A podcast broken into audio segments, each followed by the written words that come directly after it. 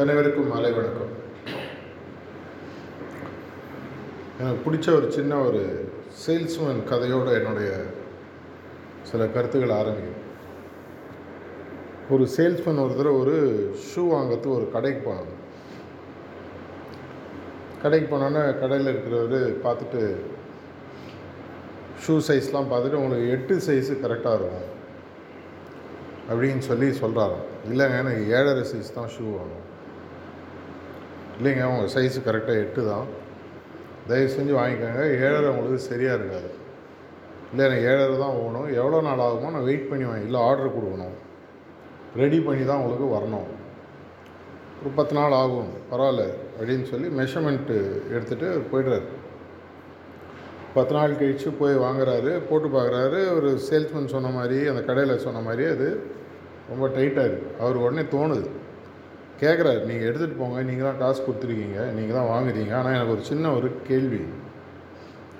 எட்டு சைஸ் தான் தெரிஞ்சும் எதுக்கு ஏழரை சைஸ் நீங்கள் வாங்குறீங்க? அப்போ அவர் சொல்கிறார் காத்தால் என்ன வீட்டில் பொண்டாட்டியோட தகுறாரு ஆஃபீஸில் போனால் முதலாளியோட தகுறாரு கஸ்டமர் விற்க போனால் எல்லாரும் என்ன திட்டுறாங்க? இந்த ஷூவோட எல்லாம் முடிச்சுட்டு சாயங்காலம் வீட்டுக்கு வந்தோன்னா அதை கைட்டினோன்னு ஒரு சுகம் இருக்கும் பாருங்கள் அந்த மாதிரி தான் ஒரு லைஃபு அப்படின்னு சொல்லி சொல்லுவார்.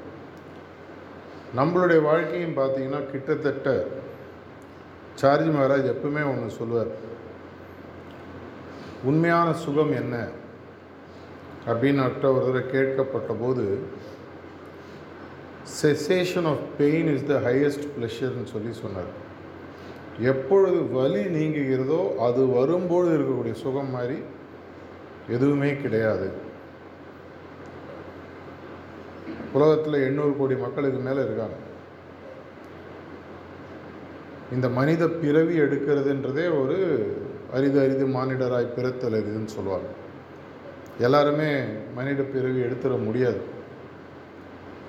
அதை எடுத்தும் இந்த எதற்காக இந்த பிறவி எடுத்தோம்? இந்த பிறவியின் பயன் என்ன? பிறவியின் பலன் என்ன? பிறவியின் நோக்கம் என்ன? அப்படின்றத புரிஞ்சுக்கணும்னு நினைக்கிறவங்க ரொம்ப ரொம்ப ரொம்ப கிட்டத்தட்ட விரல் விட்டு எண்ணிடலாம். அதையும் மீறி சகஜ மார்க்கம் ஹார்ட்ஃபுல்னஸ்ன்ற ஒரு பயிற்சி இதில் இருப்பதற்குள் சிறந்த வேகமாக இந்த வாழ்க்கை பயணத்திலேயே குறிக்கோளை போய் அடைய வேண்டியது அப்படின்றத புரிஞ்சுக்கிறவங்க இன்னும் நீ உலகத்தில் ஆக்டிவாக ஹார்ட்ஃபுல்னஸ் அப்படின்ற பயிற்சியை ப்ராக்டிஸ் பண்ணுறவன்னு பார்த்தீங்கன்னா ரொம்ப ரொம்ப கம்மி. அதாவது குளோபல் பாப்புலேஷனோட பார்க்கும்போது அது வந்து ஒன்றுமே கிடையாது. அவ்வளோதான் இத்தனோண்டு இருக்கக்கூடிய ஒரு விஷயம். ஒரு நாற்பது லட்சம் பேர் இருக்கிறதா சொல்கிறாங்க தீவிரமாக ப்ராக்டிஸ் பண்ணுறவங்க அதில் இன்னும் கம்மி. அதோட இன்னும் சீரியஸாக எடுத்து சகஜ மார்க்கம் ஹார்ட்ஃபுல்னஸ்ஸே என்னுடைய உயிர் மூச்சு. இதை தவிர எனக்கு இந்த பிறவியில் வேறு எதுவுமே கிடையாதுன்றத உணர்ந்து அதை ப்ராக்டிஸ் பண்ணுறவங்க அதில் இன்னொரு ரொம்ப கம்மி. ஒரு முறை ஃபஸ்ட்டு ஜான்வரி இரண்டாயிரத்தி அஞ்சு சாரிஜி மகாராஜ் மணப்பாக்கத்தில் புது வருட உரை ஆற்றும் போது ஒரு விஷயம் சொன்னார். ஒரு உண்மையான அபியாசியாக இருக்கிறவங்கன்றத ஒரு ஒரு கைவிட்டு எண்ணிடலாம். அவ்வளோ பேர் தான் இருக்காங்க. மற்றவங்களாம் வந்து வழிப்போக்கர்கள் அப்படின்னு சொல்லி சொன்னார். எல்லாருமே இந்த மார்க்கத்தில் வந்தால் கூட நமக்கு இந்த மார்க்கம் உண்மையாக எதை கொடுக்க போகிறது? எந்த குறிக்கோளை நோக்கி நாம் போய் கொண்டிருக்கிறோம்? இந்த குறிக்கோளை நோக்கி நான் போக வேண்டிய குறிக்கோள் தான் நான் அடைய வேண்டிய உண்மையான குறிக்கோளா? இந்த குறிக்கோளை அடைவதற்கு நான் எதையெல்லாம் செய்வதற்கு தியாகம் செய்வதற்கு தயாராக இருக்கிறேன்? இந்த கேள்வி நீங்கள் கேட்டிங்கன்னா அநேகமாக பல பேருக்கு சரியான பதில் இருக்காது. நான் கிட்டத்தட்ட நல்லா ஞாபகம் இருக்குது ஜூலை ஃபஸ்ட் வீக்கு நான் ரீஜனல் ஃபெசிலிட்டர் ஆனோன்னே திருப்பூருக்கு வந்துட்டு அங்கேருந்து இங்கே வரும்போது கிட்டத்தட்ட இதே மாதிரி ஒரு டாப்பிக்கில் தான் நான் பேசுகிறேன் அந்த டாபிக் பேர் கூட வாழையடி வாழைன்னு நினைக்கிறேன். அப்போ கூட நம்ம நூறு நாட்கள் பயிற்சி இந்த மாதிரி விஷயத்தை பற்றிலாம் பேசணும். இதை எதற்காக நான் பேசுகிறேன் நம்மளுடைய அபியாசின்ற ஒரு வாழ்க்கையில் எடுக்கக்கூடிய ஒவ்வொரு அடியுமே வந்து ரொம்ப ஒரு ஒரு கஷ்டமான விஷயம். அவ்வளோ ஈஸி கிடையாது. அபியாசியாக இருக்கிறதுன்றது அவ்வளோ ஈஸி இல்லை. ஒரு முறை சாரிஜி மகாராஜா மாமி சுலோஷன மாமி கேட்டுட்டு இருந்தாங்க. எதனால் நிறைய பேர் ப்ராக்டிஸ் பண்ணுறதில்ல அப்படின்ற ஒரு பேச்சு வரும்போது மாமி மாஸ்டர்கிட்ட இப்போ சொன்னாங்க. ஏதோ வாரத்துக்கு ஒரு தடவை வந்து தலையை காமிச்சிட்டு போகிறதுன்னா லட்சக்கணக்கான பேர் சேருவாங்க. நீங்கள் தினசரி தியானம் பண்ணுன்னு சொல்கிறீங்க தியானம் பண்ணால் போருமா? சாயங்காலம் சுத்திகரிப்பின்னு சொல்கிறீங்க அதுக்கப்புறம் பிரார்த்தனைன்னு சொல்கிறீங்க அவங்க கொஞ்சம் உள்ளே வந்த உடனே ஒன்று ஒன்றா ஆட் பண்ணிட்டே வரீங்க. அவங்களனா அவங்கள சொல்ல பொதுவாக இந்த சிஸ்டமை பற்றி எவ்வளோ தான் இந்த கழுதை லோடை தாங்கும். லோடு தாங்குதேன்னு ஏற்றிட்டே போகணும். இதனால தான் யாரும் வருவதில்லை. ஏன்னா நீங்கள் இருப்பதற்குள்ள ஒரு உயரிய குறிக்கோளை கொடுக்குறீங்க. ஆனால் அதற்கு அவர்கள் எதை கொடுக்க வேண்டும் என்பதற்கு அவங்க தயாராக இருக்காங்களான்றதை நம்ம இன்றைக்கும் பார்க்கறது இல்லை. பல இடங்களில் இது ஒரு முக்கியமான விஷயம். ஆனாலும் ரெண்டாயிரத்தஞ்சு அதே டாக்கில் சொல்கிறார் சாரிஜி மகாராஜ். இவ்வளோ நாள் நீ ப்ராக்டிஸ் பண்ணி வந்துட்ட. நீ ஒரு ஆக்டிவ் அபியாசி பெரிய இதெல்லாம் இல்லை. அந்த அஞ்சு பேரில் நீ இல்லை. இருந்தாலும் இன்றைக்கி நீ விட்டுட்டு திரும்பி போயிட முடியுமான்னு யோசிச்சு பாரு. திரும்பி பார்த்தோன்னா பின்னாடி யாரும் இருக்க மாட்டாங்க. அந்த டாக் இருந்தால் திரும்பி எடுத்து படித்து பாருங்களை இல்லை கேட்டு பாருங்க. ஏன்னா நம்ம அவ்வளோ தூரம் வந்துட்டோம் இந்த பாதையில். இந்த பாதையினோட உண்மையான குறிக்கோள் இதை எதை கொடுக்கும்? இதை நான் அடைவதற்கு நான் என்னவெல்லாம் செய்ய வேண்டும்? அப்படின்னு ஒரு அபியாசிக்கு தெரிஞ்சதுன்னு சொன்னால் முன்னாடி போகிறதா பின்னாடி போகிறதான்னு தெரியாது. முன்னாடி போனால் இதே லாலாஜி மகாராஜ் பாபுஜி மகாராஜை இருப்பதற்குள் உயரிய இடத்த கொடுத்துட்டு அந்த கண்டிஷனை டேஸ்ட் பண்ண சொன்னோடனே எப்படி இருக்குன்னு கேட்குறாரு இட்ஸ் அ பேரன் ட்ரை லேண்ட் அப்படின்னு சொல்லி சொல்கிறார் எடுத்துட்டோமா? ஐயா எடுத்துடாதீங்க எடுத்தால் நான் செத்து போயிடுவேன். என்னால் இது தாங்க முடியாது. அந்த மாதிரி ஒரு உயரிய நிலையை அடையக்கூடிய ஒரு குறிக்கோள். ஆனால் போகக்கூடிய பாதை. மலை ஏறுறவங்க எல்லாருக்குமே தெரியும். ஒரு ஐம்பது அடி நூறு அடி மலைன்னு ஈஸியாக ஏறிட்டு வந்துடலாம். முப்பதாயிரம் அடி இருக்கக்கூடிய ஒரு எவரெஸ்ட்டு மலையை ஏறணும்னு சொன்னால் அவ்வளோ ஈஸியில் ஆனால் இருந்தாலும் எவ்வளோ பேர் ஏறுறாங்களே? எட்டு முறை ஏறியவர் ஒம்பது முறை ஏறியவர்னு போன வாரம் கூட பேப்பரில் ஒரு ஃபோட்டோவோட வந்தது. ஒரு முறை போனால் பரவாயில்ல. பல முறை திரும்பி திரும்பி திரும்பி. நம்ம நிஜமாகவே அப்பேற்பட்ட ஒரு மலையை ஏறுறோன்றது நமக்கு தெரியுமா? இல்லை நம்மளுடைய குறிக்கோள் வந்து சார்ஜி மகாராஜர் அழகாக சொன்னார். இமயமலையில் இந்த எவரெஸ்ட் மலையில் ஏறும்போது முதல்ல ஒரு ஐநூறு ஆயிரம் அடியிலேயே வைரம் வைடூரியம் ரத்னம் இதெல்லாம் கிடைக்கும். அது போருன்னு செட்டில் ஆகிறவனும் நிறைய பேர் இருக்கான். இதே போரும் பையங்க கடை போட்டு செட்டில் ஆகிடலாம் இது மேலே போனால் கஷ்டம். ஆனால் இதை எல்லாத்தையும் விட்டுட்டு இந்த வைரம் வைடூரியம் ரத்னம் எல்லாத்தையும் துறந்து விட்டு அந்த உச்சியில் போய் ஒன்றுமே இல்லாமல் சுற்றி பார்த்தா ஒன்றுமே திரும்பி இறங்கி தான் வந்தாள் இது தேவை அப்படின்றது எவ்வளோ பேரால் முடிவு பண்ண முடியும்? என்னுடைய குறிக்கோள் என்ன என்பது எனக்கு தெரியுமா நான் பல முறை இது பல டாக்ஸில் கேட்டிருக்கேன். எதற்காக நான் இந்த மார்க்கத்தில் இருக்கிறேன்? ஏன்னா பல முறை எனக்கும் சாரஜிக்கு நடந்த டாக்லையும் எனக்கும் தாஜிக்கு நடந்த டாக்ஸ்லேயும் திரும்பி திரும்பி வரக்கூடிய ஒரு கேள்வி எதனால் பல பேர் இந்த மார்க்கத்தில் சேருவதில்லை? மார்க்கம் சரியில்லையா? மார்க்கம் ரொம்ப கஷ்டமானதா? என்ன பிரச்சனை அப்படின்னு பார்த்தீங்கன்னா அவங்க மார்க்கத்தை பார்க்கல நம்மளை பார்க்குறாங்க. நீங்கள் ஒருத்தட்ட போயிட்டு ஹார்ட்ஃபுல்னஸ் பற்றி பேசுகிறீங்கன்னா அவங்க ஹார்ட்ஃபுல்னஸ் ப்ராக்டிஸ் அவங்களுக்கு புரியாது. அவங்க உங்களை பார்க்குறாங்க. அந்த ஹார்ட்ஃபுல்னஸ் ப்ராக்டிஸை செய்யும்பொழுது வரக்கூடிய மாறுதல்கள் இந்த ஆள்கிட்ட தெரியுதா? தெய்வத்தன்மைன்னு சொல்கிறாங்க போனவரை கூட பொண்டாட்டியோட அடிச்சு தரார் பண்ணுறதுக்கான கண்ணால் பார்த்தேன். அப்புறம் இந்த ஆள்கிட்ட என்ன தெய்வத்தன்மை இருக்க முடியும்? இந்த மாதிரி அந்த ஆள்கிட்ட எண்ணங்கள் வருகிறது. ஏன்னா நம்ம யாரை போய் இன்ட்ரடியூஸ் பண்ணுவோம்? ஊர் பேர் தெரியாதவங்க நம்ம இன்ட்ரடியூஸ் பண்ணல. பக்கத்து வீடு ஏற்று வீடு உறவு மச்சான் மாமா காலேஜில் படித்தவங்க கூட ஒர்க் பண்ணவங்க. நம்மளுக்கு தெரிஞ்ச ஒரு சர்க்கிள் ஒரு முந்நூறு ஐநூறு ஆயிரம் பேர். இவ்வளோ தான் இந்த சர்க்கிளுக்குள்ளே போவோம். அந்த சர்க்கிள் ஒருத்தருக்கு அது புரியும் போது அவர் ஆரம்பிச்சதுக்கு அப்புறம் இன்னொரு அடுத்த சர்க்கிள் அவர் இன்ட்ரடியூஸ் பண்ணுறாரு ஆனால் இங்கே எல்லா இடத்துலையும் போகும் பொழுது அவங்க தராசில் வைத்து பார்ப்பது நமது மார்க்கத்தை அல்ல. ஏன்னா அவங்க மார்க்கத்தை முதல்ல தராசில் வச்சு பார்க்குறது தெரியாது. பாபுஜி மகாராஜ் வந்து இந்த ஆன்மீக பாதையில் பல புதிய புரட்சிகளை கண்டுபிடித்து சென்ட்ரல் ரீஜன்ற விஷயம் அதுக்கான ஆக்சஸ் இதெல்லாம் கொடுக்கறதுக்கு முன்னாடி அந்த மாதிரி ஒன்று இருக்குன்றது ரிஷிகளுக்கே தெரிஞ்சதில்லைன்னு சொல்கிறார் அது வரையும் இருக்கிறதுக்குள்ள ஹையஸ்ட் ஆக்சஸ்ன்னு பார்த்தீங்கன்னா மிஞ்சி போனால் மைண்ட் ரீஜன் மிஞ்சி போனால் மீண்டும் பிறவாத நிலை. முக்தி. இவ்வளோ தான் மேக்ஸிமம் இல்லை அதுக்கு மேலே கொஞ்சம். அதுக்கு என்ன பேருன்னு கூட தெரியாது. இதை எல்லாத்தையும் கண்டுபிடிச்சி இதை சொன்னீங்கன்னா அவனுக்கு எப்படி புரியும்? இது வரைக்கும் லைஃப்பில் பார்த்ததே இல்லை. தெரிஞ்ச விஷயத்த சொன்னால் என்னால் எடை போட முடியும். தெரியாத ஒரு விஷயத்த பேசினா சாயங்காலம் கூட ஒரு மீட்டிங்கில் கடவுள் இருக்காரா? அது நீங்கள் தான் கண்டுபிடிக்கணும். நான் சொன்னால் நீங்கள் ஒத்துக்க முடியாது. நான் இப்போ எனக்கு இருக்காருன்னு சொன்னால் நீங்கள் உடனே ஆமான்னு உங்களால் ஒத்துக்க முடியுமா? இல்லைன்னு சொன்னால் உங்களால் மறுக்க முடியுமா? எதையுமே நீங்கள் உணர்ந்து பார்க்கணும். அப்படி அவங்க உணரணும்னு சொன்னால் அவங்க பயிற்சி செய்து உணர்வதற்கு முன்னால் உணர்ந்ததாக சொல்லக்கூடிய உங்களை பார்க்கிறார்கள். நம்ம ஊரில் அதுதான் நார்மல் நீ ஒரு நல்ல விஷயம் இருக்குது அப்படின்னு சொன்னால் உடனே நீ எது யூஸ் பண்ணிருக்கியா? இப்போ என்னுடைய ப்ரொஃபஷனில் பார்த்தீங்கன்னா பல இடங்களில் கம்பெனி முன்னேறுவதற்கோ இல்லை சுய வாழ்க்கையில் முன்னேறுவதற்கோ கருத்துக்களை கூறி அதை செயல் வடிவமாக மாற்றுவது எப்படின்றத நாங்கள் சொல்லிக் கொடுக்குறோம். எங்கே போனாலும் அவங்க டைரெக்டாகவோ இன்டைரக்டாகவோ எனக்கு கேட்குற கேள்வி. இதை நீ ப்ராக்டிஸ் பண்ணிடுறியா எப்பவுமே சொல்லுவாங்க don't preach what you don't practice and you cannot practice what you cannot preach ரெண்டும் சேர்ந்து அட் அ டைம் போகணும். நான் பேசுவதும் நான் சொல்லுவதும் சஹஜ் மார்க்கை பற்றி ஹார்ட்ஃபுல்னஸை பற்றி நான் ஊருக்கெல்லாம் கதை சொல்கிறேன்னு சொன்னால் நீங்கள் முதல்ல பண்ணிடுங்க உலகளாவிய பிரார்த்தனையை பற்றி நான் ஒம்பது மணி ப்ரேயரை பற்றி பேசுவோம். அந்த ஒம்பது மணி ப்ரேயரை மனதால் எவ்வளோ பேர் நம்ம தொடர்ச்சியாக பண்ணியிருக்கோம் மெக்கானிக்கலாக ஒம்பது மணி கண்ண முடின்னு உட்காரது வேறு விஷயம். அது ஒரு பயிற்சியின் முதல் படிவம்.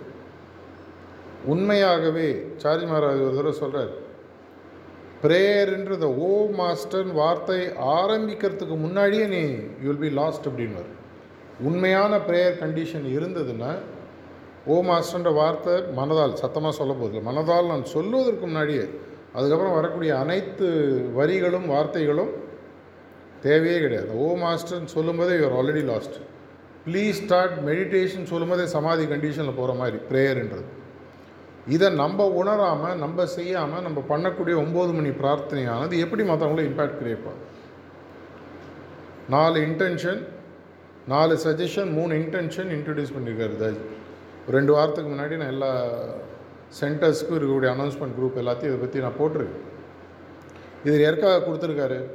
இதை ப்ராக்டிஸ் பண்ணும்போது இந்த கண்டிஷன் ஆனது மற்றவங்கள்ட்ட இம்பைப் ஆகணும் அப்படின்ற ஒரு இன்டென்ட்டோ இல்லை ஒரு பிரார்த்தனையோ நம்ம வைக்கிறோம்.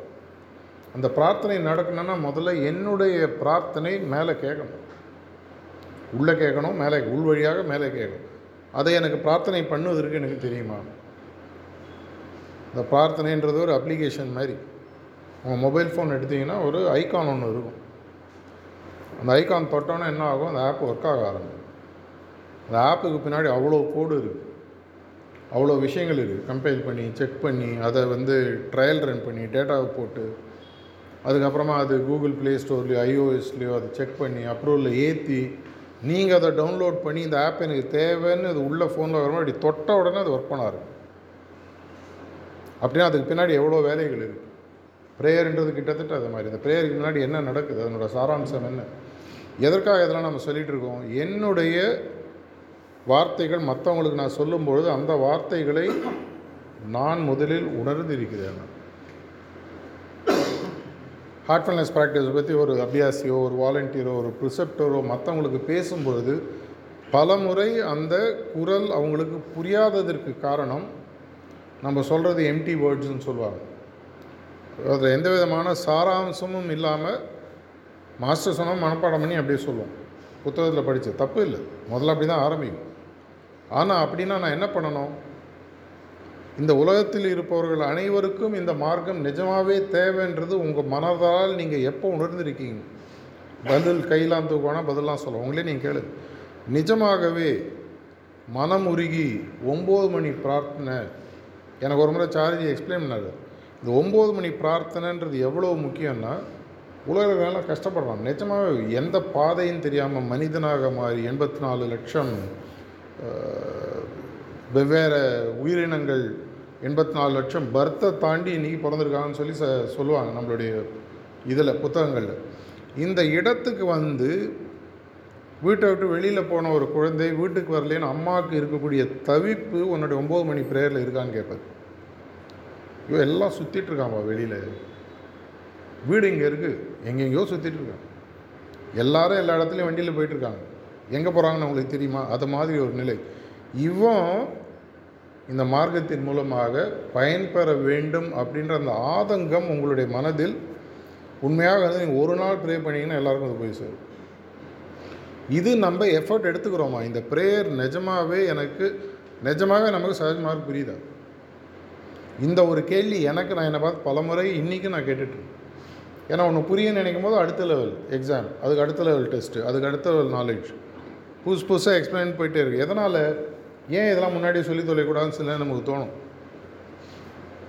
உங்கள் ஸ்கூலில் உங்கள் பையனை சேர்த்து விட்ட எல்கேஜி ஸ்டாண்டர்ட்லேயே நேர எம்எஸ்சி சிலபஸ் எடுத்தால் என்ன ஆகும்? யோ என்ன வாத்தியார் லூஸாப்பா அது நேத்தி பிறந்த குழந்தை ஏபிசிடியே தெரியாது.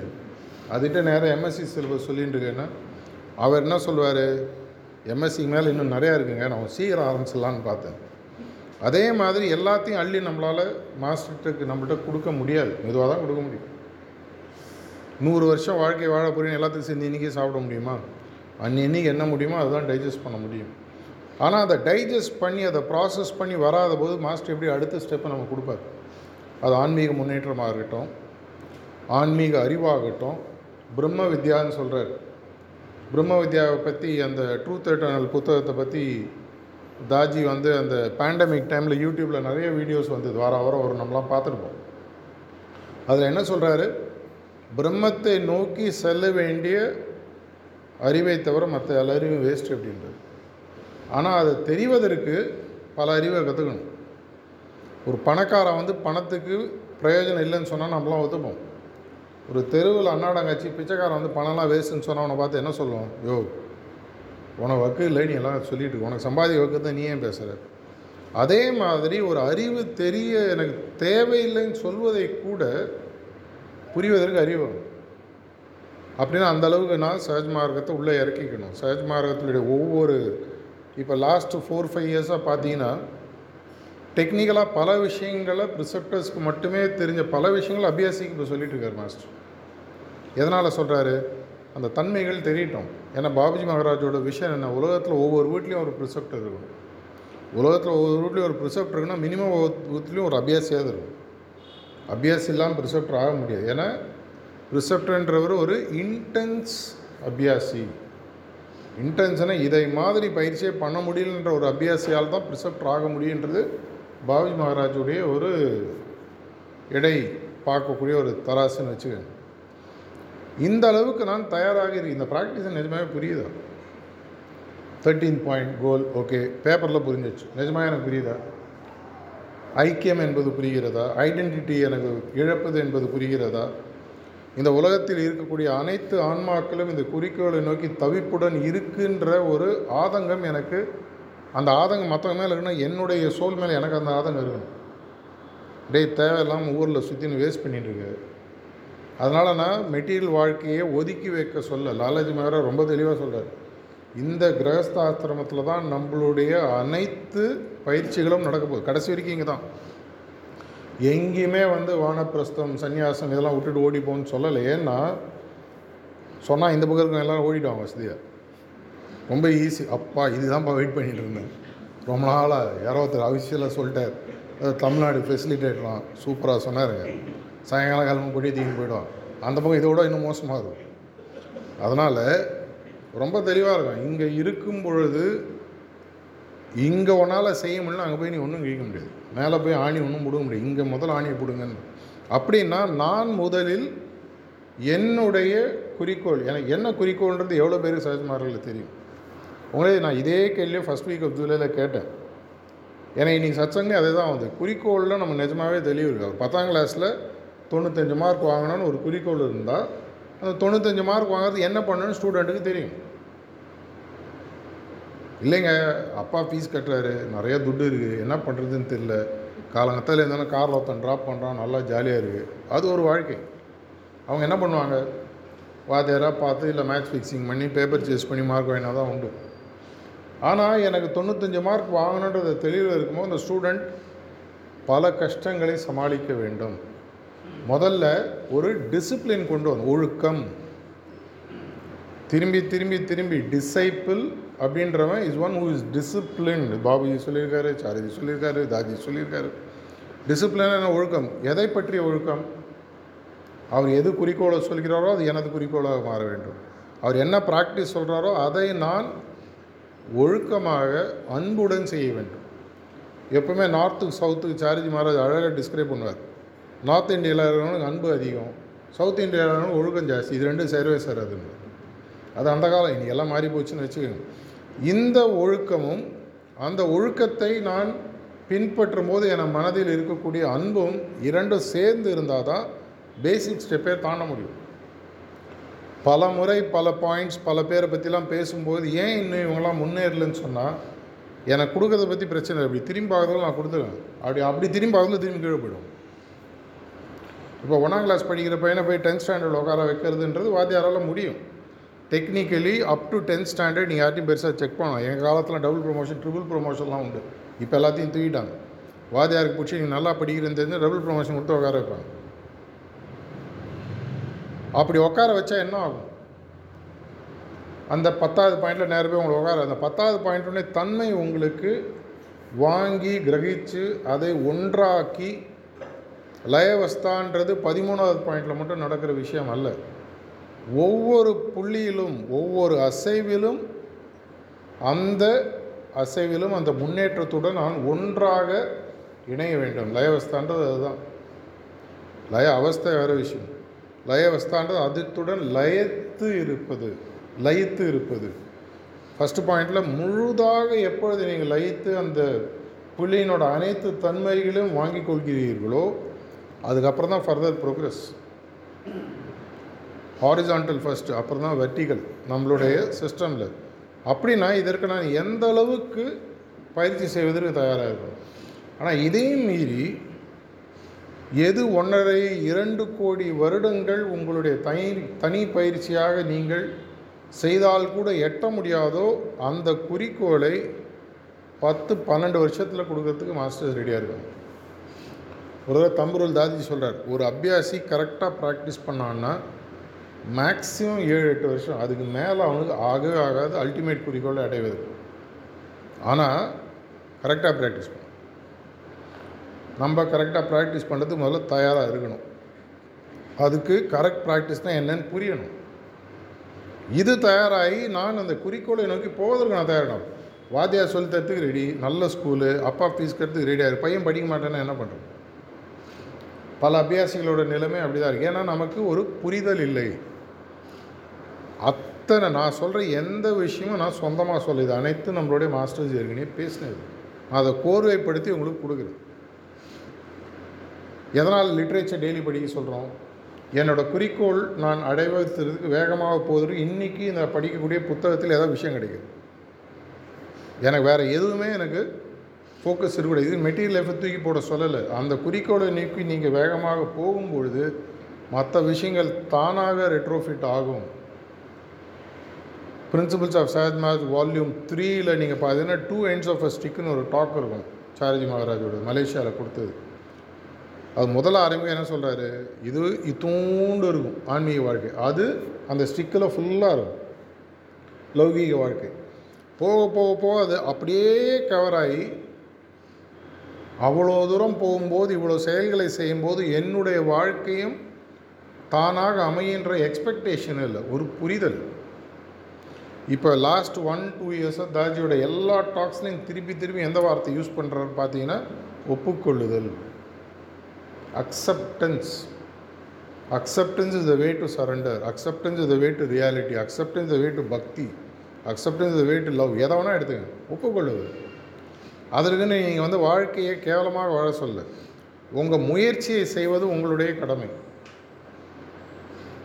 நான் போகிறேன் நல்லா வேலை செய்கிறேன் எனக்கு இன்க்ரிமெண்ட் கொடுக்கல. அக்செப்ட் அண்ட் மூவ் ஆன் எவ்வளோ பேர் நம்மளால் முழுமையாக நமக்கு நடக்கக்கூடிய அனைத்து விஷயங்களையும் ஒப்புக்கொள்ள முடியுது. முப்பது வருஷம் கழிச்சு கல்யாணத்தில் டைவர்ஸத்துக்கு ரொம்ப சிம்பிளான விஷயம். நான் எதிர்பார்த்த புடவை இந்த மனுஷன் வாங்கி தரல அனிவர்சரியை மறந்துட்டார். என்ன பண்ண முடியும்? மூவ் ஆன் சரி அனிவர்சரி புடவை வாங்கி தரல. இல்லை ஊட்டமாக இன்றைக்கி சாப்பாடில் உப்பு போடல. என்ன பண்ண முடியும்? இல்லை நான் யாருன்னு காட்ட வேணாமா தமிழ் படத்தின் மெகா சீரியல் தான் ஓட்டின்னு ஒப்புக்கொள்ளுதல் நம்மளுடைய லௌகீக வாழ்க்கையில் நம்மளுடைய பொருளாதார வாழ்க்கையில் வர ஆரம்பித்தாதான் ஆன்மீக வாழ்க்கையில் வர ஆரம்பிக்கும். தோல்விகளை எல்லாத்தையும் ஒத்துண்டு அதுக்காக அப்படியே விட்டு கொடுத்துட்டு வாழ்க்கையில் ஒரு ஃபெயிலியர் ஆகும்னு சொல்ல வரல. தோல்விகள் நடந்தன ஒப்புக்கொண்டு இந்த தோல்விகளை அடுத்த முறை சரியாக தாண்டுவதற்கு நான் என்ன செய்ய வேண்டும் என்றதை கரெக்டாக செய்யும் சார்ஜ் மகாராஜ் ஒரு அழகாக டிஃபைன் பண்ண what is failure failure is the time you take to move from what you are doing till you achieve your goal அப்படின்னார். ஒரு குறிக்கோளை நான் அடைவதற்கு பிரயாணிக்கக்கூடிய நேரத்திற்கு பேர் தான் ஃபெயிலியர் அப்படின்னா என்ன அர்த்தம்? சில பேர் ஒரு வருஷம் படிக்கணும் சில பேர் ரெண்டு வருஷம் படிக்கணும் சில பேர் மூணு வருஷம் படிக்கணும். சில பேர் லைஃப் ஆஃப்டர் லைஃப் வந்து படிக்கணும் வாழ்க்கைன்ற விஷயத்த ஆன்மீகன்ற விஷயத்த. நமக்கு பல விஷயங்கள் வாழ்க்கையில் தவறாக சொல்லிக் கொடுக்கப்பட்டிருக்கிறது. ஆறு வயசில் ஒன்றாம் கிளாஸ் பாஸ் பண்ணியிருக்கணும் ஏழு வயசில் ரெண்டாம் கிளாஸ் பாஸ் பண்ணியிருக்கணும் அப்படி பாஸ் பண்ண எங்கள் உங்கள் பையனுக்கு ஏதாவது ஏதாவது பிரச்சனை இருக்கா? ஏன் சரியாக படிக்கல? ஏன் அவன் இன்னும் ரெண்டாம் கிளாஸ்லேயே இருக்கான்? பத்து வயசு ஆயிடுச்சு. அதை பற்றி உனக்கு என்னப்பா கவலை? என் பையன் அவன் பாட்டு போகிறான் இன்றைக்கி எந்த அளவுக்கு போயிடுத்தானா இப்போலாம் ஸ்கூலிங்லேருந்து போய்ட்டு அன்ஸ்கூலிங் என்னென்னவோ ஆரம்பிச்சிச்சு பசங்களுக்கு இந்த வயதிற்குள் இதை படிக்க வேண்டும்ன்றத ஒரு கட்டாயம் இல்லாத நம்மளுடைய குருகுலம் அந்த காலத்தில் நடந்த விஷயங்கள் இன்றைக்கி திரும்பி வர ஆரம்பிச்சிருச்சு. எதனால் இதெல்லாம் நான் சொல்கிறேன் ஒவ்வொருத்தரும் ஒவ்வொரு மாதிரி குறிக்கோளை அடைவார்கள். ஆனால் நீங்கள் அடைவதற்கு தேவையான அனைத்து துறப்புகளையும் இழப்புகளையும் தயாராக கொடுப்பதற்கு தயாராக இருக்கீங்களான்னு முதல்ல பார்க்கணும். சில விஷயங்களை சுர துறக்கணும் சில விஷயங்களை இழக்கணும். எந்த வயசில் ஆன்மீகம் ஆரம்பிக்கிறோன்றது முக்கியம் இல்லை. Balaji Maharaj less than five six இயர்ஸில் குறிக்கோள் அடைஞ்சதாக சொல்லுவார் பாபுஜி மகாராஜ். ஒவ்வொருத்தருக்கும் ஒரு டைம் ஆகும். ஆனால் இந்த குறிக்கோள் எப்பேற்பட்ட உயரிய குறிக்கோள்ன்றது நமக்கு முதல்ல புரியுமா? நிஜமாக புரியுமா? தேரியாக புரியும். புக்கில் சொல்லியிருக்காரு. ஓகே எல்லாம் ஃபைன் தாஜி ஒரு டாக்கில் சொல்கிறாரு கிட்டத்தட்ட ஒரு லட்சம் கண்டிஷன்ஸ் மாஸ்டர் ஒரு பீரியட் ஆஃப் டைம் எல்லா சிட்டிங்களுக்கு கொடுக்குறாங்க. எந்த ரெண்டு சிட்டிங்லேயும் கண்டிஷன் ரிப்பீட் ஆகிறதில்லன்னு சொல்கிறாரு நம்ம எவ்வளோ பேர் உண்மையாக டைரியில் எனக்கு இன்றைக்கி சிட்டிங்கில் கிடைத்த கண்டிஷன் என்னன்னு எழுதியிருக்கோம். போய் எடுத்து வா. மிஞ்சி போனால் என்ன எழுதுவோம் ஐ ஃபெல்ட் வெரி காம் ரொம்ப அப்சார்பிங்காக இருந்தது. மனசு அப்படியே சாந்தமாக இந்த ஒரு அஞ்சாறு வார்த்தை தான் இருக்கும். இதை மீறி என்னென்னவோ கொடுக்குறாங்க. இப்போ உதாரணத்துக்கு ஆம்னிங்களை கேட்குறேன் ஒவ்வொரு நாளைக்கு படித்து லாஸ்ட் அஞ்சு வருஷமாக எந்த ரெசிப்பியுமே ரிப்பீட் பண்ணாமல் ஒவ்வொரு நாளைக்கு ஒரு புது டிஷ்ஷாக அருமையான டேஸ்ட்டோடு அவங்களோட ஒய்ஃப் கொடுக்குறான்னு வச்சுக்கோங்க. நீங்கள் சாப்பிட்டுட்டு ஏப்பத்தை விட்டு எழுந்து போயிட்டீங்கன்னா அவங்க என்ன புரிஞ்சுப்பாங்க? என்னையா சமைச்சவங்க? யோசித்து பார்த்து சொல்லுப்பா. நான் ரூம் போட்டு யூசிச்சு யூடியூப்பில் படித்து மீனாட்சியின் சமைத்து பாறை படித்து எல்லாம் பண்ணி கொடுத்தா தின்ட்டு மாதிரி போயிட்டே இருக்க கையில் மீட்டு ஓ இதுவா? இப்படி போட்டிருக்கியா? அப்போ அவங்களுக்கு ஒரு இன்னும் பெட்டராக கொடுக்கணும். இதே மாதிரி தான் மாஸ்டர் அந்த சிட்டிங்கில் நீங்கள் அவருக்கு பர்சனலாக போய் மெயில் அனுப்பணும் சொல்லணும்னு சொல்ல வரல. அந்த டைரியில் எழுதுறீங்க டைரியில் எழுதுறது எனக்கு போரும் சார்ஜ் நீ எப்போ ஒரு டைரியில் என்னோட நினைவில் எழுதுறியோ அது என்னை வந்து சேருகிறது. எந்த விதமான மீடியம் நடுவில் தேவையில்லை. இங்கே எழுதும் பொழுது அங்கே லெட்ரு டெலிவர் ஆகிடும் பல முறை அவருடைய புக்கில் நீங்கள் படிச்சிருப்பீங்க. பாபி மகாராஜ் லெட்டர் எழுதி போடுவார். பாபி மகாராஜை பார்த்து பதில் போடுவதற்கு முன்னாடியே அவருக்கு அவருடைய தியானத்தில் பதில் கிடச்சிருக்கும். நாலு வாரம் அஞ்சு வாரம் கழிச்சு அந்த லெட்ரு வரும். ஆனால் அந்த லெட்டரில் அவருக்கு என்ன பதில் தியானத்தில் கிடைச்சதோ அதே வேலை பாபுஜி எழுதியிருக்காரு.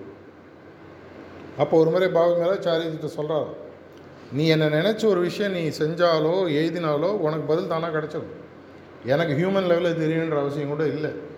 இதை நாம் புரிந்து கொண்டு அந்த கண்டிஷன் கொடுக்கறத உள்ளே வாங்கி எதுக்காக சிட்டிங் முடித்தோன்னு ஒரு அஞ்சு நிமிஷம் கண்ண முடி உட்கார சொல்கிறாரு ஏஇ ஐஓயுன்றாரு நம்ம வார்த்தையில் கேட்குறது ஐயோன்னு காதில் விடும் அவ்வளோதான் கொஞ்சம் வேகமாக ஏய் ஐயோ சொல்லி ஐயோ. இதெல்லாம் எதுக்கு பாரு? எத்தமா வாட்ஸ்அப்பை பார்த்தோமா அடுத்த விஷயத்தை கவனிச்சுன்னு போனோமா எவ்வளோ ஓடிடியில் படம் வந்திருக்கு நாட்டில் பிரச்சனை இன்றைக்கி அரெஸ்ட் ஆனவர் நாளைக்கு விட்டாங்களா இல்லையா நிறைய விஷயம் நமக்கு தெரியணும்ல. கிளம்பி போயிடும். அப்போ என்ன ஆகும்? கொடுக்கப்பட்ட கண்டிஷன் சார்ஜ் அப்பப்போ சொல்கிற மாதிரி don't throw pearl in front of swine அப்படின்னு பச்சையாக சொல்லுவார். என்ன சொல்லுவார்?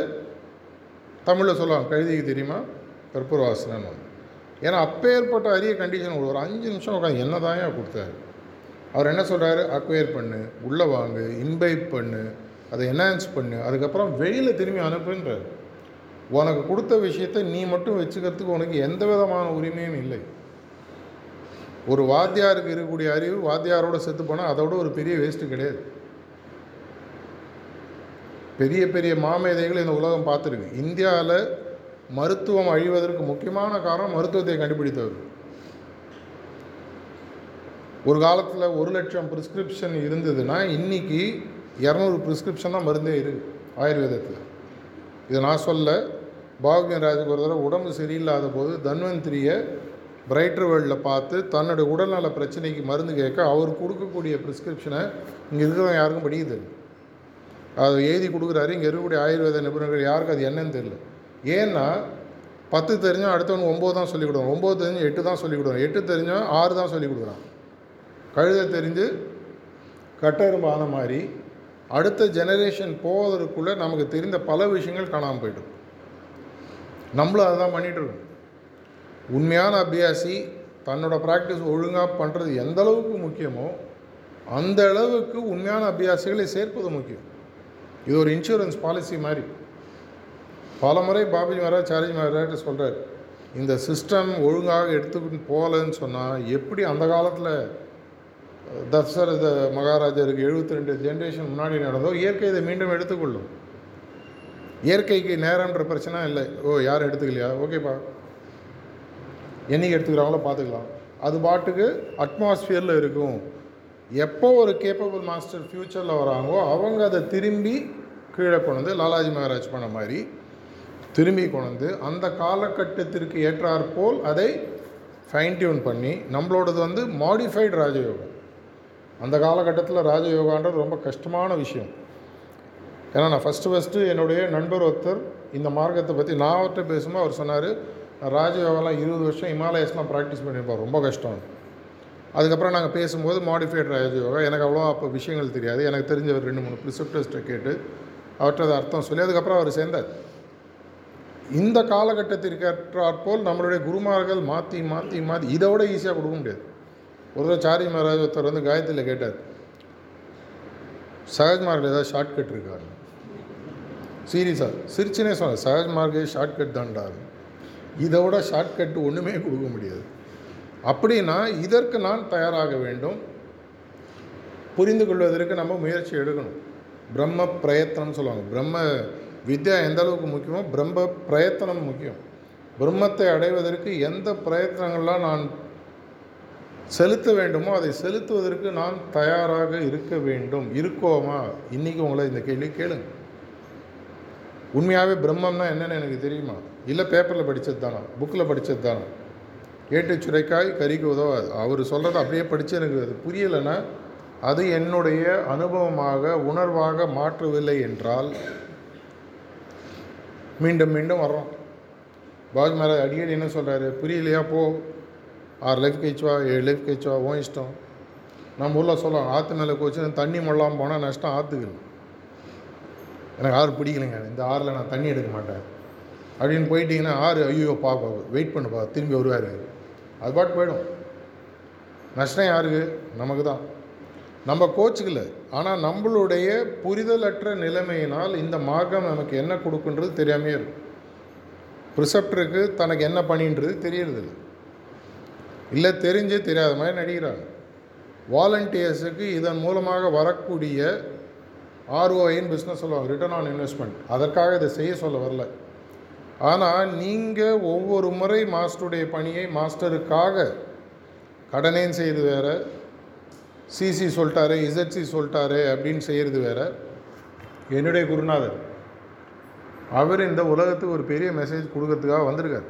அந்த பணியில் நான் கொஞ்சம் உண்மையான அன்புடன் ஒரு நாளைக்கு பத்து நிமிஷம் ஒர்க் பண்ணால் கூட போதும். அப்போ வரக்கூடிய அந்த ரிட்டர்ன் வந்து அதை எடை போட்டு பார்க்க முடியாது. நான் ஒரு முறை சிரிச்சுனே மாமி கேட்டாங்க நீங்கள் ஒவ்வொரு சிட்டிங் பத்தாயிரரூபா ஃப்ரீயாக கொடுத்துட்ருக்கீங்க. அப்போ பாபுஜி சொன்னது சொன்னார் ஒவ்வொரு சிட்டிக்கும் கோடி ரூபாய் கொடுத்தா கூட போகாது அவ்வளோ விஷயங்கள் கொடுக்கப்படுகிறது.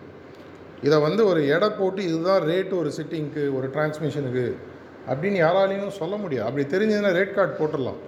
பத்து நிமிஷம் சிட்டிங்கா ஐநூறுரூபா அப்போ நிறைய பேர் சேருவோம் ஏன்னா நம்ம ஊரில் வந்து பணம் கொடுத்தா தான் ஏதோ பெரிய விஷயம்னு எனக்கு மார்க்கெட்டிங் தெரிஞ்சவங்கலாம் போனீங்கன்னா வெப்லன் எஃபெக்ட்னு ஒன்று இருக்குது போய் படித்து பாருங்கள் இன்ட்ரெஸ்டிங்காக இருக்கும்.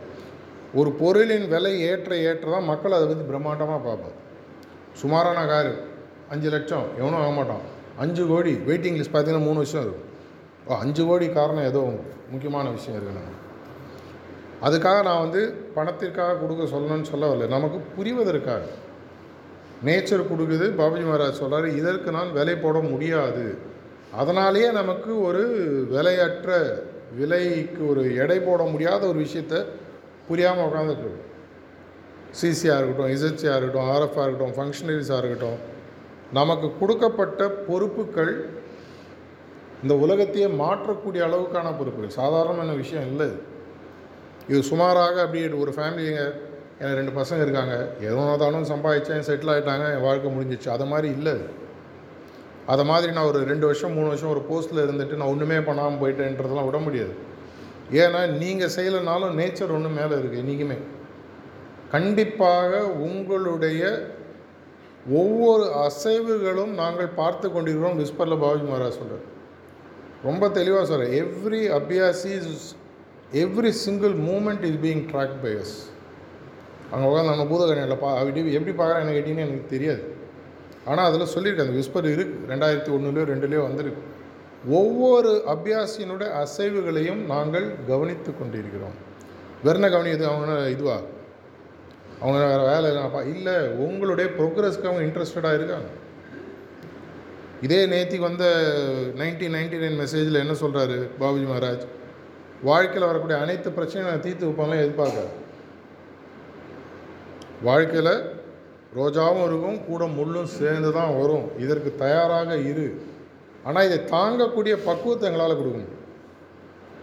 பிரச்சனைகள் என்னால் சவால் பண்ண முடியும். இப்போ எனக்கு ஒரு மூட்டையை தூக்கத்தை யாராவது கொடுத்துட்டாங்கன்னா மூட்டையை உங்களுக்கு பதிலாக அவர் தூக்க மாட்டார். ஆனால் அந்த மூட்டையை தூக்குவதற்கான பலத்தை கொடுங்க எது முக்கியம்? அப்படின்னா இந்த மூட்டையை தூக்குவதற்கு இப்போ நீங்கள் ஒரு ஜிம்முக்கு போகிறீங்கன்னா ஒரு பத்து நாள் கழிச்சு அடிஷ்னல் வெயிட்டு இன்க்ரீஸ் பண்ணுவாங்க. ரெப்பிட்டேஷனை இன்க்ரீஸ் பண்ணுவாங்க. நம்பர் ஆஃப் எக்ஸசைஸை இன்க்ரீஸ் பண்ணுவாங்க. அப்போ உடல் கொஞ்சம் கஷ்டமாக தான் இருக்கும். இல்லைங்க போயிடலாம்னு தோணும். இதுதான் பர்செக் அப்படின்னு சொல்லி சொல்கிறார் அப்பப்போ அங்கங்கே ஒரு தடை வர மாதிரி இருக்கும் மாட்டிக்கிற மாதிரி இருக்கும் ஒரு சுழற்சியில் மாட்டிக்கிற மாதிரி இருக்கும் அந்த மாதிரி டைமில் நான் ரெடியாக இருக்கணும் பன்வர் சாரி அந்த ஒவ்வொரு இடத்திலும் இதை நான் தாண்டி போகிறதுக்கு நான் பிரயத்தனம் எடுக்கணும்.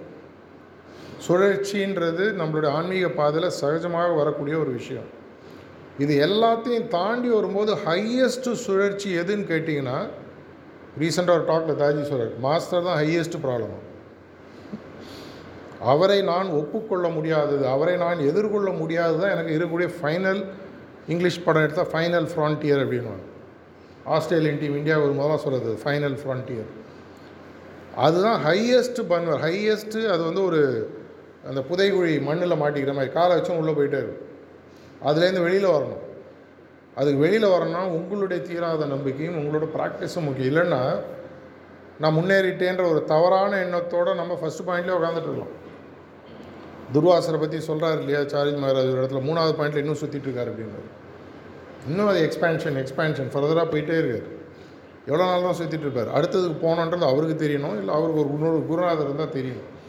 இது அனைத்தும் சொல்வதற்கு முக்கியமான காரணம் இருப்பதற்குள் ஒரு உயரிய குறிக்கோளை கொடுக்கக்கூடிய ஒரு பாதை. இதுக்கு அடுத்தது குறிக்கோளை அமைக்கக்கூடிய ஃப்ளெக்சிபிலிட்டி உங்களுக்கு கொடுக்கக்கூடிய ஒரு பாதை. இல்லை எனக்கு லிபரேஷன் போகும் எனக்கு அது மேலே வேணும். மீண்டும் பிறவா நிலை போகிறோன்னு நீங்கள் டிசைட் பண்ணிக்கலாம். ஸ்கூலில் படிக்கிற எல்லாருமே நூறு மார்க் வாங்கணும்னு யோசிக்கல. பாஸ் ஆகணும் அப்பா சம்பாதிச்சு வச்சுட்டு. ஒரு டிகிரி சர்டிஃபிகேட் வேணும் போயிடும் நாற்பது மார்க் கொஞ்சம் அட்ஜஸ்ட் பண்ணி அதுக்கேற்ற மாதிரி சொல்லிக் கொடுங்க. இல்லை நூற்றுக்கு நூறு வாங்கணும். இல்லை யூனிவர்சிட்டி ஃபஸ்ட்டு வரணும். இல்லை என்னுடைய சப்ஜெக்டில் நான் ஒரு புது விஷயத்தை கண்டுபிடிக்கணும். உலகத்துக்கு ஏதாவது செஞ்சுட்டு போகணும். உங்களுடைய குறிக்கோள்கள் இருப்பதற்குள் உயரிய குறிக்கோளை அடைவதற்கான வழியும் கொடுக்குறாங்க லோயஸ்ட்டுக்கும் கொடுக்குறாங்க. எது வேணும் இன்றைக்கி ஆனால் ஒரு குறிக்கோள் முக்கியம். அந்த முப்பத்தஞ்சு மார்க் வாங்கிறதுக்குள்ள டெய்லி ஸ்கூலுக்கு போய் ஆகணும். இல்லை அட்டண்டன்ஸ் இல்லைன்னா ஹால் டிக்கெட் கொடுக்க மாட்டாங்க. இந்த ஒவ்வொரு முன்னேற்றத்திற்கும் கொடுக்கக்கூடிய விலையை உங்களோட மைண்டில் தயவு செஞ்சு இது வரைக்கும் ஃபேக்டர் பண்ணலன்னா பண்ணிக்கணும். ஏன்னா நானும் ஒரு அபியாசின்னு பேட்ஜை போட்டுட்டு எனக்கு எல்லாமே மாஸ்டர்னு சும்மா வாயால் சொல்லிவிட்டு நடந்துரும்னு நினச்சிங்கன்னா அதை விட உங்களுக்கே நீங்கள் சொல்லக்கூடிய ஒரு பெரிய போய் வேறு எதுவும் இருக்காது. அவர் உயரிய குறிக்கோளை கொடுக்குறாரு. ஆனால் அதை நோக்கி போக வேண்டிய முயற்சிகளை எடுக்க வேண்டிய ஒவ்வொரு முயற்சியும் போன முயற்சியோட கஷ்டமாக இருக்கும். திரும்பி திரும்பி சொல்கிறாரு வெளியிலேருந்து டெஸ்ட்டே வராது. நீயே தான் உனக்கு டெஸ்ட்டு நீ ஒரு லெவல் தாண்டணும்னு அடுத்த லெவல் போகிறதுக்கு ரெடியாக இருக்கான்னு யார் டெஸ்ட் வைக்கிறாங்க? நேச்சர் டெஸ்ட்டு இவன் இதை தாங்குவானா? இங்கே நிற்பானா இல்லை திரும்பி போயிடுவான். இவனை ஸ்ட்ரெயிட்டாக நான் ஏழாவது பாயிண்டில் உட்கார வச்சேன்னா சோத்தில் அடித்த சாணி மாதிரி உதிர்ந்தோன்னே கீழ் வந்துடும் அங்கே நான் நிற்கக்கூடிய தகுதியை நான் வளர்த்துக்கலன்னு சொன்னால் அவர் கொடுக்கக்கூடிய முன்னேற்றமானது எனக்கு எந்த விதமான பிரயோஜனம் இல்லை. இதற்கு நான் தயாராகணும். நான் மட்டும் தயாரான போகாது நான் முதல்ல சொன்ன மாதிரி இந்த உலகளாவிய பிரார்த்தனை பாயிண்ட் ஏ மெடிடேஷனாக இருக்கட்டும் நாலு சஜஷனாக இருக்கட்டும் மூணு இன்டென்ஷனாக இருக்கட்டும் எதற்காக? உலகத்தில் சுற்றுற அனைத்து மனிதர்கள் மட்டும் இல்லை ஜீவராசிகள். மனிதர்கள் இங்கேருந்து போனால் தான் ஜீவராசிகள் நம்ம லெவலுக்கு வர முடியும். இந்த மனிதர்கள் அனைவருக்கும் இந்த குறிக்கோள் போய் சேரணுன்ற உண்மையான ஒரு மனிதாபிமானம். ஆதங்கம். என் மனசில் இல்லாமல் ஒம்பது மணி பிரார்த்தனை வேஸ்ட் அப்பா நல்லது சார். இன்னிலேருந்து விட்டுடலாம் எனக்கு அது இல்லை. நெக்ஸ்ட்டு ஒம்பது மணி பிரார்த்தனை பண்ணுறவங்களே கம்மி. அந்த ஒம்பது மணி பிரார்த்தனையில் இந்த தீவிரத்தை எடுத்து இந்த மார்க்கத்தினால் உலகத்தில் இருப்பவர்கள் அனைவருக்கும் ஒரு உயரிய குறிக்கோள் கிடைக்கின்ற கிடைக்கணும். அதுக்காக தான்ப்பா சுற்றிட்டு இருக்க. எல்லாத்தையும் சுற்றிட்டு இருக்க. சம்பாதி என்ன வேணால் பண்ணு. ஆனால் இதை கொஞ்சம் பாரு. இதை வெளிப்புறமாகவும் சொல்வது தான் நம்மளுடைய இந்த மீட்டாக இந்த மாதிரி எஃபர்ட்ஸ் எல்லாம். எதற்காக? எந்த ஒரு பொருளுமே இருக்கும் இருக்கும் இருக்கும்னு சொல்லிட்டே இருந்தா நான் மறந்துடுவோம் போன வருஷம் தானேங்க ஹண்ட்ரட் டேஸ் ஆஃப் ஹார்ட்ஃபுல்னஸ் பண்ணீங்க. மூணு மாதம் முன்னாடி தான் சம்பாதிச்சிங்க. ஏன் இந்த மாதம் சம்பளம் கேட்குற? அப்படின்னு உங்கள் ஆஃபீஸில் கேட்டால் என்ன பதில் சொல்லுவோம் அது வேறு மாதம் இது வேறு மாதம் சொல்லுவோமா இல்லையா? அங்கே வந்து மாதம் மாதம் சம்பளம் வேணும் டெய்லி சாப்பாடு வேணும் நேத்தி கட்டி சட்னி வேணும் நீ தொட்டுக்க மிளகா பொடி வேணும் எல்லாம் வேணும். ஆனால் ஆன்மீகம் மட்டும் நான் அப்படி பத்து வருஷத்துக்கு ஒரு தான் பேசுவேன். அது நியாயமா? எனக்கு கிடைத்திருக்கக்கூடிய ஒரு அருமையான ஒரு வாய்ப்பு பல ஜென்மங்கள் கழிச்சு வந்துடும் இந்த மார்க்கத்தின் உண்மையான குறிக்கோள் இதனுடைய தன்மை எனக்கு நல்லா புரியுது. அப்படியே நான் போயிடலாமா? போருமா? அப்படி யாரோ ஒருத்தன் போயிருந்தா நம்மளாம் இன்றைக்கி சேர்ந்துருப்போமா? என்னை யாரோ ஒருத்தன் சேர்த்து விட்டான்ல. இனி அவன் இல்லை மிஷனில். என்னுடைய கீழே ஒர்க் பண்ணோம். என்னை சேர்த்தான் அவன் போயிட்டான். ஒரு சார்ஜி சொன்னான் உன்னை சேர்த்தான் வந்தான் போல இருக்கு அப்படின்னாரு. ஆனால் நம்மளை எவனோ ஒருத்தர் சேர்த்துருக்கான். எங்கள் அப்பாவே அபியாசிங்க. உங்கள் அப்பா யாரோ ஒருத்தர் சே எங்கள் தாத்தா அபியா உங்கள் தாத்தா யாரோ ஒருத்தர் சேர்த்துருப்பாரு. யாரோ ஒருத்தர் சொல்லியிருப்பார். ரியாலிட்டி டான் புக்கு கொடுத்துருப்பாரு. மை மாஸ்டர் புக்கு கொடுத்துருவாரு ஏதோ ஒன்று நடந்திருக்கும். இல்லை அந்த ஊருக்கு ஏதாவது ஒரு மாஸ்டர் வரும்போது உங்களை ஐஷ்மே ஓரமாக உட்கார வச்சுருப்பாங்க. ஏதோ நடந்திருக்கும். அந்த ஒரு எஃபர்ட் எடுத்ததுனால நீங்கள் இந்த ரூமில் அத்தனை யாராவது இந்த ரூமில் ஸ்ட்ரெயிட்டாக போன ஜென்மத்துலேருந்து அப்படியே உங்களுக்கு அட்ரஸ் கொடுத்து அங்கே போய் கனெக்ட் ஆகிப்பா ஐடி கார்டு கொடுத்து அனுப்பிச்சாங்களா? எனக்கு தெரிஞ்சிருக்காது அப்படி இருந்தால் கூட நமக்கு தெரியாது. அப்படி இருக்கக்கூடிய பட்சத்தில் எனக்கு யாரோ செய்த ஒரு விஷயத்தை நான் மட்டும் டேங்கில் போட்டு தண்ணி மூடி வச்சு நான் மட்டும் குடிச்சா என்ன நியாயம்? அப்படின்னு எல்லாருக்கும் கொடுக்கணும். ராமானுஜாச்சாரியார் பிறந்த ஊர் இது. இந்த ஊர்னால் இந்த ஊர் இல்லை இந்த நாடு. எனக்கு தெரிஞ்ச தெய்வத்தை அடைவதற்கு இருப்பதற்குள் குறுகிய வழியை சொல்ல வேண்டும் ராமானுஜர் நினச்சார். அது குருத்வேஷமாக இருந்தால் கூட பரவாயில்ல. அவருடைய குரு அவரை வான் பண்ணுறாரு நீ செய்கிறது குருத்வேஷம் செய்யாத. இதை நீ போய் செஞ்சனா நீ ஜென்மத்துக்கு கஷ்டப்படுவார். அவர் என்ன சொல்கிறாரு நான் கஷ்டப்பட போகிறார் லட்சக்கணக்கான மக்கள் இதன் மூலமாக கடவுளை அடையக்கூடிய ஒரு வழி இருந்தால் இதை விட எனக்கு என்ன வேணும்? அந்த தைரியம் நம்மளுக்கு இருக்கா? அந்த ஒரு நல்ல எண்ணம் நமக்கு இருக்கா? இதை நான் ஒவ்வொருத்தரும் ஒரு ஸ்பீடு இருக்கும். எல்லாருமே வந்து மைக்கை பிடிச்சி இது மாதிரி பேசணும். டெய்லி பத்தாயிரம் பேர் சேர்க்கணும்னு சொல்ல வரல. ஆனால் இன்றைக்கி மத்திய பிரதேசத்தில் தெரியாதோ தெரியாமல் ஒரு பெரிய புரட்சி நடந்திருக்கு லாஸ்ட்டு நாற்பது நாளில். ஒன்று புள்ளி ஒன்று ஐந்து கோடி மக்கள் ஒரு கோடி முதல்ல சொன்னார் கவர்மெண்ட்டோட டைப் போட்டாங்க. அந்த கவர்மெண்ட் டைப் போடுறதுக்கு சில வாலண்டியர்ஸ் ஒர்க் பண்ணாங்க. இங்கே இருக்கிறவங்களுக்கு கூட தமிழ்நாடு கவர்மெண்ட்டில் ஏதோ ஒரு அளவில் யாருக்கும் ஏதாவது ஆள் தெரிவதற்கு வாய்ப்புகள் இருக்குது அந்த டைப் போட்டு ஆரம்பித்தாங்க ஒரு கோடி மக்கள் எப்படி செய்ய போகிறோம் அப்படின்னு தாஜி சொல்லும்போது ரெண்டு மூணு வாரம் முன்னாடி ஒரு மெசேஜ் அனுப்பிச்சார். எப்படி ஹைராருக்கு ஹெல்ப் பண்ணுது பாருங்கள் தெரியாத இடங்கள்லேருந்துலாம் உதவி வருது. யார் யாரோ வந்து ஹெல்ப் பண்ணுறாங்க உலகத்தில் இருக்க பல ப்ரிசெப்டர்ஸ் பிரசில்லேருந்து யூஎஸ்லேருந்து ஜப்பான்லேருந்து லாங்குவேஜ் தெரியாதவங்க அவங்க சிட்டிங் கொடுத்துட்டு போயிட்டுருக்காங்க ஹிந்தி தெரியலாம் வேண்டாம் வராதீங்கன்னு சொன்னால் இல்லைங்க நான் வரோம். வந்து அவங்களுடைய எக்ஸ்பீரியன்சஸ்லாம் அவங்க நிறைய பேர் ஷேர் பண்ணுறதை நான் பார்த்துருக்கேன். ஒன்று புள்ளி ஒன்று ஐந்து கோடி மக்களுக்கு மூணு சிட்டிங் கொடுத்து இ கார்டு இஷ்யூ பண்ணியாச்சு. நம்மளோட இ e கார்டு ரொம்ப முக்கியம். E இ கார்டுன்றது என்ன? நீ ஒரு அபியாசின்னு கொடுக்கக்கூடிய எலக்ட்ரானிக் ஐடி கார்டு இதே விஷயம் இருபத்தாறு ஏப்ரல் ரெண்டாயிரத்தி இருபத்தி மூணு ப்ரிசெப்டர் மீட்டிங்கில் தாஜி கானாவில் பேசும்போது என்ன சொன்னார்? இப்போ மத்திய பிரதேசில் நடக்குது. அடுத்து நடக்க போகக்கூடிய மூன்று மாநிலங்கள் முதல்ல சொன்னது சத்தீஸ்கர் ரெண்டாவது தமிழ்நாடு. மூணாவது ஜம்மு அண்ட் காஷ்மீர். அது சொன்ன மாதிரி ரெண்டு வாரம் முன்னாடி சத்தீஸ்கர் போனார் அங்கே கவர்மெண்ட்டோட பேச ஆரம்பிச்சிருக்காரு. அப்படின்னா நம்ம அதுக்கு தயாராகணும். இன்றைக்கி எல்லாரையும் ப்ரிசப்டர் ஆகிறேன்றார் யாரெல்லாம் ரெடியோ எல்லோரும் அப்ளை பண்ணுங்கள் ஒன்று ரெண்டு கண்டிஷன்ஸ் இருக்குது யார் யாரெல்லாம் ரெடியோ அனைவரும் அப்ளை பண்ணுங்கள் எதனால்? நாளைக்கு ஃபீல்டில் இறங்கி வேலை செய்வதற்கு தமிழ்நாட்டுக்குன்னு சில விஷயங்கள் இருக்குது இப்போ மத்திய பிரதேசில் நடந்தபோது பதினைந்து மற்ற மாநிலங்களிலிருந்து மக்கள் வந்தாங்க வாலண்டியர் ஒர்க் பண்ணுறதுக்கு எதனால்? அந்த அனைத்து பதினைந்து மாநிலங்களும் அவங்களுடைய மதர் டங் வேறு இருந்தாலும் ஹிந்தின்றது அவங்களுக்கு ஒரு பாஷையாக இருக்குது நம்ம ஊரில் ஒரு பிரச்சனை இருக்குது இந்த ஊரில் தமிழை தவிர ஒரு எந்த லாங்குவேஜும் சிட்டி டவுனை தாண்டி போக முடியாது. அப்படின்னா தமிழ் தெரிஞ்ச ப்ரிசப்டர்ஸும் தமிழ் தெரிஞ்ச வாலண்டியர்ஸும் தமிழ் தெரிஞ்ச அபியாசிகளும் தேவை. இது தெரிஞ்சோ தெரியாமையோ நாலு மாதம் முன்னாடி எனக்கு சொன்னார் செப்டம்பர் ரெண்டாயிரத்தி இருபத்தி மூணுக்குள்ளே மூவாயிரம் புது ப்ரிசெப்டரை உருவாக்குன்னு சொன்னார். நம்ம இது வரைக்கும் ஒரு நானூற்றம்பது பேர் என்ரோல் பண்ணி போயிட்டுருக்கு ரெண்டாயிரத்தி அறநூறு பேர் உருவாக்கணும். ஏற்கனவே ஒரு ஆயிரத்தி இரநூறு பேர் இருக்காங்க. இதில் இன்னொரு பிரச்சனை சேர்ற எல்லா ப்ரிசெப்டரும் வேலை செய்யுது நம்ம ஊரில் அது கோல்டு மெடல் மாதிரி. எப்படியா காசு குத்து அந்த காலத்தில் தங்கவேலு படத்தில் வரையில் கடையிலேருந்து மாலை வாங்கிட்டு வாட்டை விட்ருவோம் எப்படியாவது ஐடி வாங்கி ப்ரிசெப்டர் ஆகிடுப்பா அந்த ரெட் பேட்ச் நல்லா பளபளன்னு இருக்குது. அதை வாங்கி வச்சுட்டு அப்படியே உள்ளே ரிட்டையர் ஆகிடுவாங்க பை டிஃபால்ட் இருபதுலேருந்து இருபத்தஞ்சி சதவீதம் ப்ரிசெப்டர் தான் வேலை செய்கிறாங்க இதுதான் உண்மை. எதனால் சொல்கிறேன் அபியாசிகள் இருக்கிற இடத்துல என்ன? நாளைக்கு நீங்கள் அந்த பக்கம் வந்துட்டீங்கனாலும் அந்த வாடை லைட்டாக அடிக்கும் அது உங்களுடைய இது வந்து நான் சொல்கிறது வெயிட்டட் ஆவரேஜ் சில ஊருக்கு மாறலாம்.